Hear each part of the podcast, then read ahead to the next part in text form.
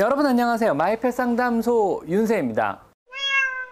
고양이 전염성 복막염은요 100%에 가까운 사망률을 나타내는 그런 심각한 질환입니다 거의 90%가 넘는 치료율을 보이는 기적의 신약이라고 해도 과언은 아닙니다 전염성 복막염에 걸리지 않게 하려면 어떻게 해야 할까요? 고양이 전염성 복막염은요 변이된 코로나 바이러스에서 감염되는 그러한 질병입니다 세살 이하의 어린 고양이에서는 비교적 많이 알려진 질환이긴 한데요 사실 진단도 어렵고요. 치료는 거의 불가능한 100%에 가까운 사망률을 나타내는 그런 심각한 질환입니다. 고양이 코로나 바이러스는요, 사람의 코로나 바이러스는 완전 다른 바이러스입니다. 고양이 코로나 바이러스는요, 사실 집고양이의 25% 정도, 길고양이에서는 70% 정도 감염되어 있는 고양이에선 가벼운 설사를 유발하거나 무증상 감염만 생기는 비교적 흔한 바이러스입니다.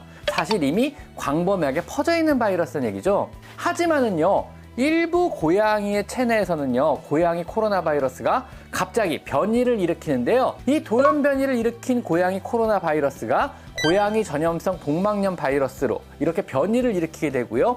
이것이 며칠에서 수주 이내 고양이를 100% 죽이는 치명적인 고양이 전염성 복막염을 일으키게 됩니다. 왜 변이를 일으키는지, 변이를 일으키는 조건이 무엇인지는요. 아직까지 밝혀지지는 않았습니다. 그리고 또 최근의 연구에서는요, 사실은 변이가 아니다.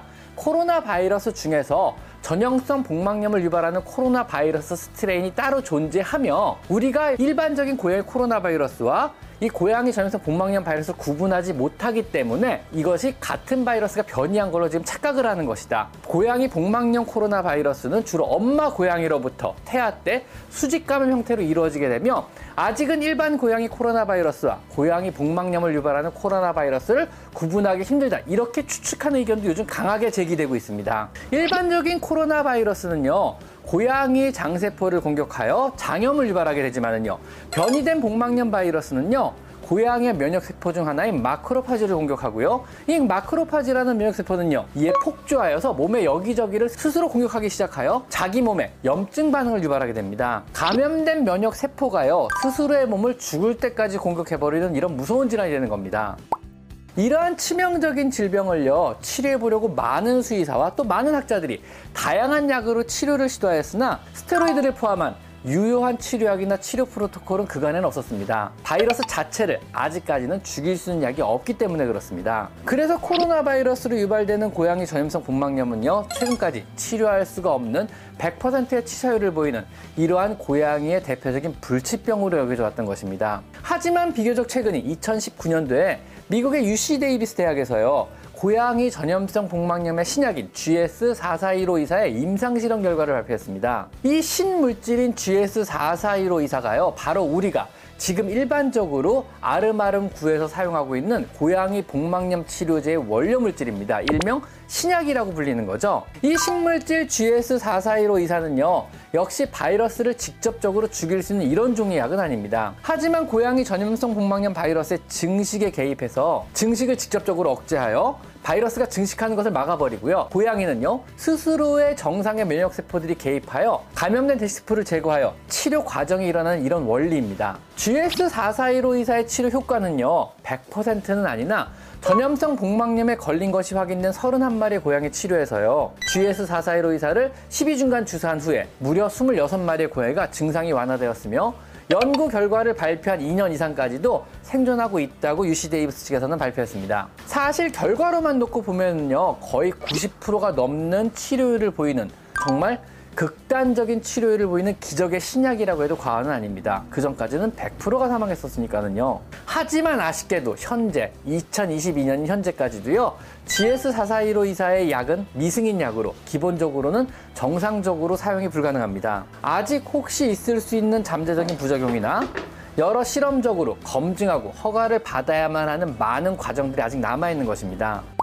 국내의 경우는요, 중국 암시장에서 미승인된 비정규품의 GS441호 이사를 이용하여 만든 불법적인 약들이 아름아름 국내로 들어와서 많은 분들이 현재 사용하고 있습니다. 물론 모두 정식으로 허가받은 정상적인 약들은 아닙니다. 대부분 GS441호 이사를 카피하여 만든 약으로 효과는 비교적 좋은 편입니다. 하지만 이 불법으로 밀수되고 있는 미승인 약조차 아직은 구하기도 힘들고요. 또 약이 매우 고가입니다. 보통 치료에는요, 총 12주, 매일 이 약으로 주사를 맞아야 하는데 즉 12주간 바이러스의 증식을 하루도 빠지지 않고 계속 억제하여야만 하며 이 12주간의 기간 동안 고양이는 바이러스가 억제된 사이에 체내의 정상 면역을 찾아가며 스스로의 면역이 회복되며 바이러스를 죽여나가는 것입니다. 12주간 주사를 맞기 위해서는요, 대충 고양이 체중에 따라서 17병에서 20병 이상이 필요할 수도 있습니다. 보통 국내 암암리에 유통되는 신약들은요, 그 농도나 용량이 천차만별인데요. 가격은 한 병당 저렴하게는 10만 원대 초반부터 비싸면 20만 원을 넘는 경우도 있습니다. 또한 가격과 상관이 없이요. 이 GS 사서르 의사가요. 거의 안 들어간 가짜 약품도 있기 때문에 사실 구입에 굉장히 주의를 요합니다. 현재 국내를 포함한 많은 회사들이요. 이 GS 441호 이사의 신약에 정식 승인을 준비하고 있습니다. 아마 가까운 시일 내에는요. 정상적으로 생산된 승인된 고양이 전염성 복막염 약을 우리 수의사들도 사용할 수 있을 듯 합니다. 그러면은요, 고양이가 전염성 복막염에 걸리지 않게 하려면 어떻게 해야 할까요? 현재까지 고양이 전염성 복막염에 대한 백신은요, 그리 효과적이지 못하여 저를 포함한 많은 수의사들도 백신의 효과를 그리 신뢰하지 않고 있습니다. 그러므로 전염성 복막염의 발병을 완전히 막을 방법은 현재까지는 없습니다. 고양이 전염성 복막염의 원인이 되는 고양이 코로나 바이러스는요, 이미 많은 고양이가 가지고 있기 때문에 그 감염 자체를 막는 건 역시 힘든 일입니다. 따라서 현재까지 최선의 방법은요, 많은 고양이가 이미 가지고 있는 고양이 코로나 바이러스가 고양이 전염성 복막염 바이러스로 변이되지 않도록 하는 것입니다. 혹은 갖고 있는 고양이 전염성 복막염 바이러스가 발현이 되지 않도록 하는 것입니다. 스트레스나 면역이 저하될 만한 또 다른 질병에 걸리지 않도록 이렇게 해주는 것입니다. 여기에는요, 평소 예방접종과 구충을 철저히 하고요, 양질의 사료를 급여하며 환경을 고양이가 살기 좋게 해주고 다묘 사육 과정에서는요 서로 사이가 나빠지지 않도록 충분한 자원을 주는 일 등이 포함됩니다. GS441호 이사는요 획기적인 고양이 전염성 복막염의 치료약으로요 아마 전염성 복막염 치료에서 고양이의 생존율을 엄청나게 높여줄 것으로 기대하고 있는 또 고양이 치료 프로토콜을 획기적으로 바꿔줄 것입니다. 빨리 여러 임상 실험이 완료가 되고요 또 허가가 되어서 정식 제품이 출시하여 고양이 전염성 복막염으로 고통받는 많은 고양이들과 그 집사분들이 조금 더 편안해졌으면 좋겠습니다. 고양이 전염성 복막염 치료의 신약인 GS4415 이사에 대해서 한번 알아봤습니다. 자, 오늘은 여기까지 마이펫 상담소 윤세입니다. 감사합니다.